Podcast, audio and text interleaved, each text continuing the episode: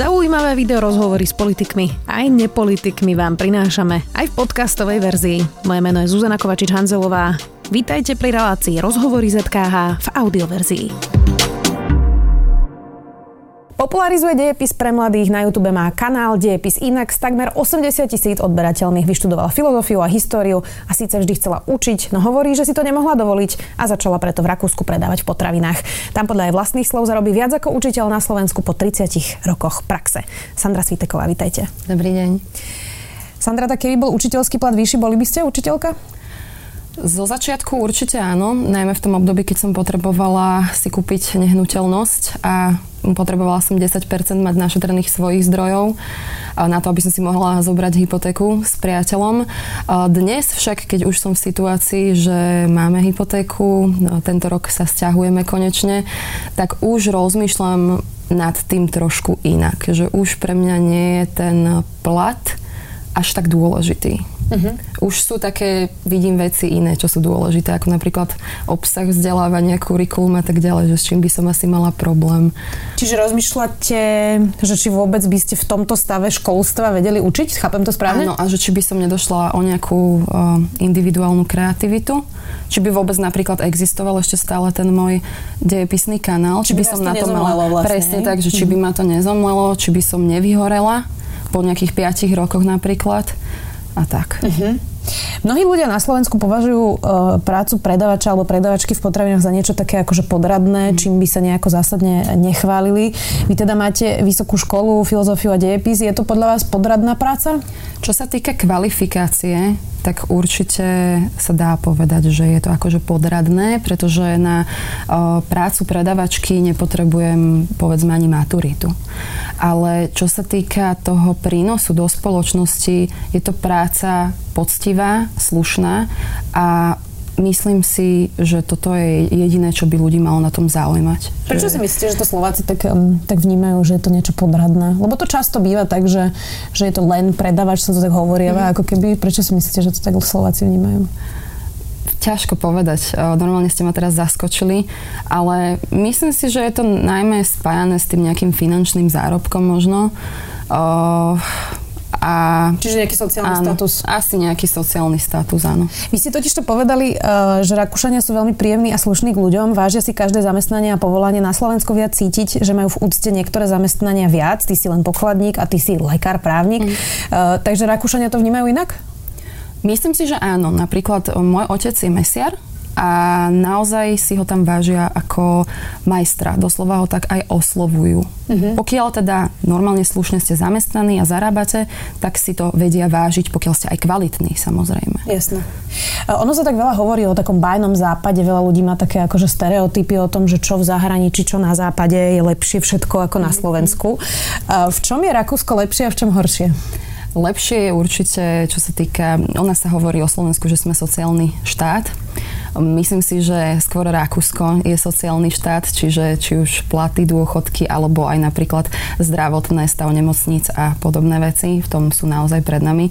A ja ako mladý človek vnímam tie negatíva v, tom, um, v tej technologickej vyspelosti. Tam naozaj postradajú, um, by som povedala, určité inovácie v rôznych odboroch, napríklad v bankovníctve. Um, náš internet banking, naozaj som na, na ňo hrdá, v akom stave ho máme, aké máme mobilné aplikácie a podobne. Tam si jednoducho musíte niekedy v banke dohadovať schôdzku. A po prípade, keď si chcete vybaviť internet na doma, tak im máte odfaxovať všetky údaje, ako napríklad MeldCTL, čo je vlastne potvrdenie o pobyte uh-huh. a tak ďalej a tak ďalej. Čiže naozaj v týchto inováciách sú trošku zaostalejší. Plus aj ten internet, čo som prekvapená, je taký, že u nás si za pomerne malú sumu viete kúpiť naozaj naozaj vysokorýchlostný internet a tam za obrovské sumy, napríklad 45 eur, dostanete 100 na 30 napríklad. Mm-hmm. Upload, upload, download, mm-hmm. teda download, upload. Mm-hmm. Čiže tak, technologicky máte pocit, že sme na tom... Áno, a celkovo mám pocit, že oni, oni ako keby uh, sa ťažko vyrovnávajú s pokrokom a so zmenami. Že ako keby nevedeli sa, ako to povedať? Um, že sú menej progresívni. Áno, vlastne. sú menej progresívni, tak. Áno. Mm-hmm, taký tradicionalisti. Áno, áno. Váš kanál sa volá Dejepis inak. to už naznačuje, že by ste to robili inak, ako sa to asi teda robí. Alebo to naznačuje to, že som nebola moc kreatívna vtedy, keď som vymýšľala ten názov. Ako by sa mal dejepis učiť podľa vás inak? Uh, určite menej faktografie, menej encyklopedických znalostí. Um, počula som už aj rôzne ako názory na to, že by sa nemal učiť chronologicky. S týmto sa ja bohužiaľ zhodnúť neviem. Myslím si, že by sa malo um, kombinovať chronologické učenie dejepisu s nejakým tým tematickým. A samozrejme Mali by sa učiť viac témy, ktoré sú bližšie k súčasnosti a nemali by sme to niekde stopnúť. V tom vidím napríklad obrovský problém uh, Nežnej revolúcie, že to sa vníma ako nejaký slávnostný záver dejín, kde proste rozprávka so šťastným koncom, kde to končí a tam sa to jednoducho stopne, ďalej sa nepokračuje vo, v rozprávaní toho príbehu. A je dôležité spomenúť, že napríklad Slovenská republika, keď si to vezmeme na roky, má už dlhšie trvanie ako medzivojnová prvá Československá republika. O ktorej Čiže, sa učí. O ktorej sa učí a pomerne dosť ako hutne by som povedala uh-huh. od politického spektra. Tento rok budeme mať aj z té výročie prvých volieb.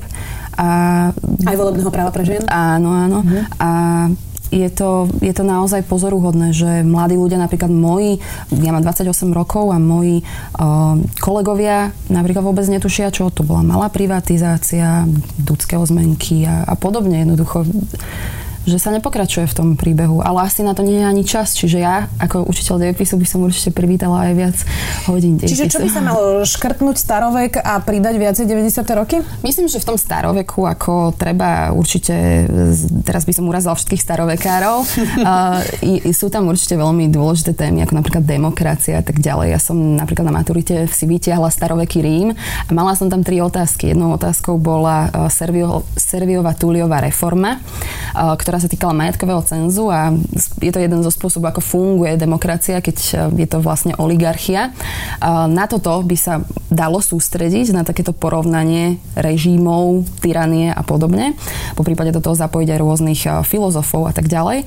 Ale také veci, čo som si naozaj tiež vytiahla na tej maturite ako priebeh punských vojen a teraz tam bazírovať na e, tej periodizácii a na tom priebehu, to si myslím, že nie je tak podstatné. Myslíte si, že učitelia sa boja interpretovať 90. roky, pretože ich ešte všetci zažili? Že toto je ten problém, že nemajú odvahu vlastne povedať a pomenovať, že to bolo zle, vzhľadom na to, že to nemajú odvahu ani súdy, keď sa na to teraz pozeráme? Mm, áno, presne tak, e, to ste dobre povedali. Myslím si, že akože neexistujú ešte aj vhodné, povedzme, učebnice alebo literatúra k tomuto a zároveň sa snažia vyhýbať nejakým tým hodnotiacim súdom určite. To je naozaj ťažké, to sledujem aj ja na svojom kanáli, že pri niektorých témach e, učiteľ sa musí tomu vyhýbať, ale, ale niekedy to tak proste nábada človek, človeka, mm, ako byť aj trošku ako mienkotvorný pri niektorých témach. Dá sa byť ale nemienkotvorný pri interpretácii niektorých dejín, lebo sú proste niektoré hodnoty, ktoré jednoducho by mal asi aj učiteľ zastávať. Teraz ja neviem, napríklad holokaust, tam je to asi úplne jasné. Mm-hmm. Tá morálka, čiže e, tam by sa asi učiteľia nemali bať vlastne povedať nejakú svoju hodnotu, povedať, kde stoja. Tá, pri tejto téme určite nie. Tam je to jednoznačné. Celkovo aj druhá svetová vojna, keď sa učíme o príčinách uh, druhej svetovej vojny, tak tam je jasné, kto bol to zlo a kto bol to dobro. Pri prvej svetovej vojne to tak nie je. Tam to bolo úplne inak. Tam prakticky uh, mala chybu každá jedna strana. Ale uh, vypadlo mi, čo som vám... E, že či, čo že či je to zlé byť hodnotový ako keby ako mm-hmm. učiteľ a že, že... Lebo zase na druhej strane môžete mať aj nejakú výnimku ano. učiteľa, ktorý naozaj môže byť nejaký konšpirátor mm-hmm. a to zase by asi rodičia nechceli, aby... Áno, áno.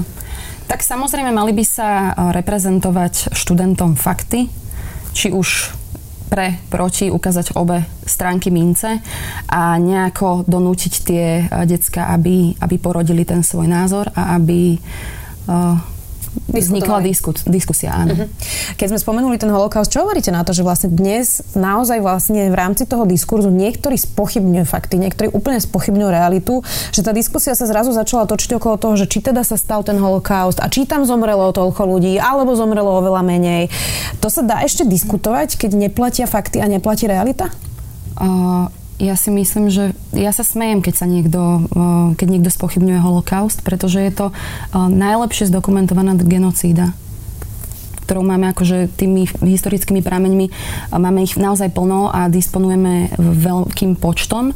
A zároveň sa musím tak smiať na tom z toho dôvodu, že keď boli norimberské súdne procesy, tak ako, ak by sa holokaust nemal stať, že tak uh, tí ľudia, nikto z nich, ktorí boli obvinení, tí nacistickí pohlavári, nikto z nich nepovedal, že sa to nestalo. Toto je ten hlavný argument. Museli by sa miliť, nielen, že by sa museli miliť všetci historici súčasní, ktorí sa tomu venujú roky, rokuce, nielen, že by sa museli ako miliť alebo klamať tí preživší, alebo dokonca tí, ktorí boli prísediaci, ako sa hovorí, ale hlavne by evidentne sa museli miliť tí, ktorí boli vykonávateľia. A tí nikdy nepovedali, že sa niečo také nestalo, ale povedali, že to museli spraviť a tak ďalej. Čiže ja, ja nerozumiem tomuto, uh, tomuto diskurzu a myslím si, že vždy tam je pod tým nejakým ovčím ruchom schovaný nejaký ten rasizmus, antisemitizmus za týmto. Ja som, Preto sa to robí. Raz bola uh, s kolegyňou Monikou Todovou na jednej škole uh, vlastne na diskusii s deťmi a uh, jeden žiak nám tam vtedy povedal, že to neboli koncentračné tábory, ale pracovné tábory. Mm-hmm. A ja sa priznam, že som ani nevedela, že čo mám na to vlastne povedať a že ako je možné, že ten žiak toto po, po, pohovorí vlastne, že kde sa stala chyba. Ono ako z takejto pozície, že keď ste niekde na diskusii alebo, alebo v triede a toto na vás vybalí žiak, tak samozrejme uh, to je slovo proti slovu v tom danom momente ale je potrebné si potom toho študenta alebo toho človeka, ktorý má takýto názor, nejak privziať na bok a dodatočne mu nejak ukázať tú literatúru, tú prácu historikov, ale relevantných historikov, lebo naozaj vo svete sú aj takí, ktorí to spochybňujú. Hmm. Vy ste robili aj video o holokauste na YouTube. Mm-hmm. Písalo vám veľa popieračov holokaustu?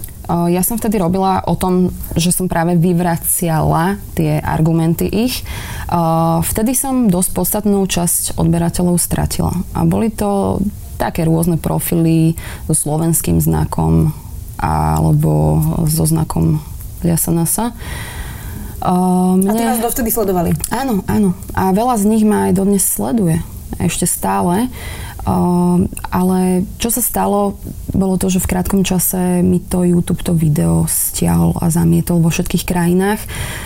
Myslím si, že to je práve kvôli tomu, že som tam mala aj nejaké ako ilustračné obrázky, či už uh, kopec topánok alebo okuliari. A, ale to sa jednoducho nedá bez toho o tom Nie je to chyba YouTube, že vlastne uh, podstate, že vylieva tú vaničku aj s dieťaťom, keď to tak nazveme, mm. že vlastne bojom proti antisemitom a, a proti tým, ktorí popierajú holokaust, tak stiahne vlastne automatické video, ktoré to vlastne vyvracia a vysvetľuje? Určite áno, ja mám skoro na takmer každom jednom videu, ktoré sa trošku dotýka nejak politiky, alebo napríklad som robila video o, o izraelsko-palestinskom konflikte, automaticky má napríklad obmedzené reklamy.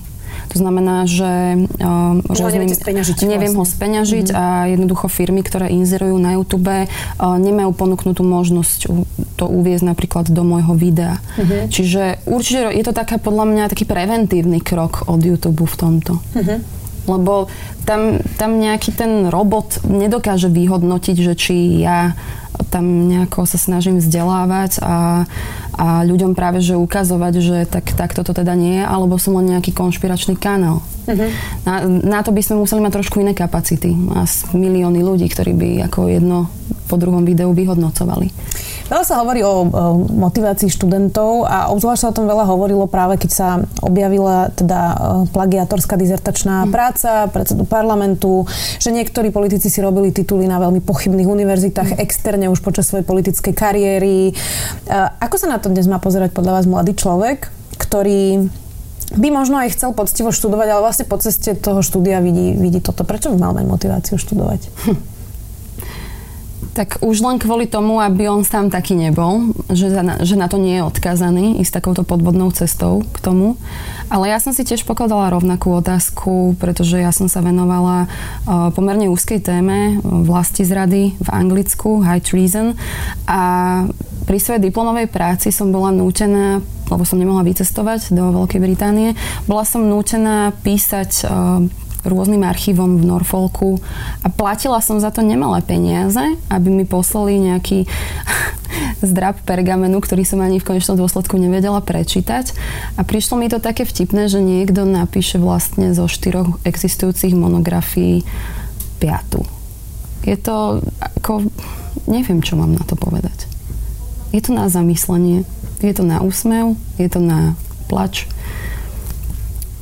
Keď už sme pri tej politike, Uh, teraz je veľká téma voľby. Mm. Vy ste o tom tiež mali mm. aj videá, aj na svojom Instagrame o tom hovoríte. Bojíte sa, ako dopadnú?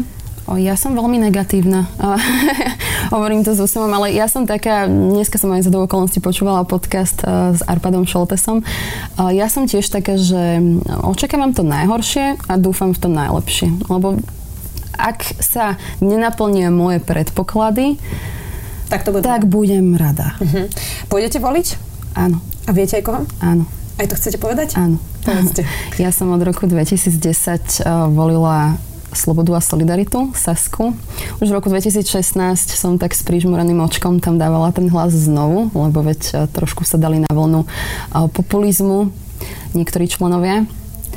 A tento rok idem voliť Progresívne Slovensko a spolu.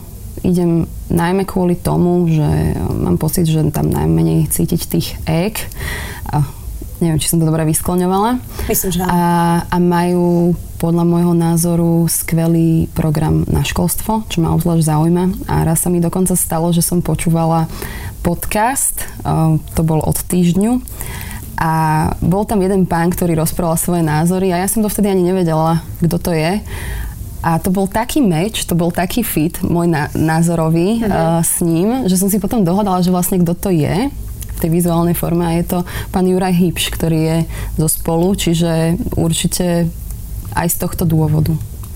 Uh, vidíte na tej vašej základni, predpokladám, že je to mladá základňa mm. tých sledovateľov, vidíte tam to, čo vychádza z tých prieskumov, že vo, preferujú extrémistov, že sú prvovoliči práve voliči extrémistov? Ja mám, čo sa týka tej demografickej krivky, tak mňa sleduje najviac 18 až 34 rokov, teda 18 až 34 ročných ľudí. Mňa asi na Instagrame to sledujem, mm, nesledujú moc Kotlebovci, na YouTube áno. Na YouTube je toho naozaj veľa. Na Instagrame ma sledujú len ľudia, ktorí, ktorí sú povedzme, že hodnotovo na tom rovnako ako, ako aj ja. Často chodia aj mne, predpokladám teda, že aj vám také banálne otázky. Napríklad dnes mi prišla otázka, že aký je rozdiel medzi vládou a parlamentom. Mm. A v podstate to je niečo, čo by ľudia mali vedieť už od strednej školy, možno od základnej, už si nepamätám, kde sme sa to presne učili. Um, a je to v podstate naozaj taká pomerne základná vec, ktorú už človek aj zachytí akože zo, zo správ. Šokuje vás niekedy, že aj vy musíte také úplne banálne až jednoduché veci vysvetľovať? A kde je teda potom tá chyba? Lebo na tej škole sa to učí. Ono, mňa to šokuje najmä kvôli tomu, že keby ten človek naozaj chcel vedieť, tak eh, pomerne veľmi rýchlo si vie spraviť menší research na Google. Napríklad sme robili aj na takúto tému video, teda nie konkrétne ja, ale že iní youtuberi. Nie, nie, že vláda, parlament, mm-hmm, aký je rozdiel. Jasne. Ale dá sa to ako podľa kľúčových slov, keď si zadá ten človek do Google jasne, jasne zistiť, pochopiť. A možno toto je ten paradox, že na školách je to vyučované, tak povediac, encyklopedicky, je to len nejaký frontálny výklad a potom to vyprchá veľmi rýchlo z tej hlavičky, takže Uh, možno toto o tom aj vypoveda, že ako sa to učí, že keby to bolo nejakou zážitkovou formou, po prípade nejak inak previazané tematicky, tak si to ten človek predsa len zapamätá, možno aj na základe emócií lepšie, ako keď len má nadrviť nejakú poučku, z ktorej ako naozaj, však tak som sa napríklad aj na štátnice ja učila, že som mala na to uh, mesiace a po dvoch týždňoch pff, všetko preč. Uh-huh. Rozumiem. Čo si slúbujete vlastne od volieb? Vy ste pred pár rokmi hovorili, že by ste sa radi vrátili na Slovensko. Je reálne, že podľa toho, ako dopadnú voľby, sa vrátite na Slovensko? No, stiahujem sa už tento rok, čiže ja sem prídem. Otázne je, ako to dopadne, že určite tu zotrvám najbližšie 4 roky. Ale keďže si myslím, že to dopadne zle, tak mám stále otvorené dvere naspäť do Rakúska. Mám tam rodičov. Takže ak by bolo naozaj zle, že by nezačali nás byť len na nejakých protestoch, ale začali by nás byť aj na ulici za to, že mám YouTube kanál napríklad, tak odídem asi. S týmto reálne rátate, že sa toto môže stať? Mm-hmm. Áno. To je také až strašidelné. Je. Tak chcela by som to zakončiť nejak pozitívnejšie. Ja, to vám asi nepomôže. tak eh, čo keď to dopadne dobre? Čo by ste chceli robiť? Alebo pre vás dobre, teda, lebo to je relatívne, čo je to dobré a čo je zlé. Keď to dopadne dobre, tak budem veľmi rada, ak naštartujú školstvo, pretože vo vývoji školy je vývoj demokracie. A dúfam, že sa vyrovnajú aj sociálne rozdiely v spoločnosti, že budeme napre, napredovať, že sa tým pádom pomocou inovácií posunie aj naše hospodárstvo niekam a no ja pôjdem učiť. Či na full time alebo externe, uvidím. Ten YouTube zatiaľ mi to tak všetko vychádza, že možno budem robiť YouTube a popri tom budem mať niekde ako také hobby budem učiť na nejakej škole. Tak vám držíme palce. Zakončili sme to predsa len pozitívne. Super. Dnes to bola youtuberka Dejepis inak Sandra Sviteková. Vďaka. Ďakujem krásne, dovidenia. Počúvali ste podcastovú verziu relácie Rozhovory ZKH. Už tradične nás nájdete na streamovacích službách, vo vašich domácich asistentoch, na Sme.sk, v sekcii Sme video a samozrejme aj na našom YouTube kanáli Denníka Sme. Ďakujeme.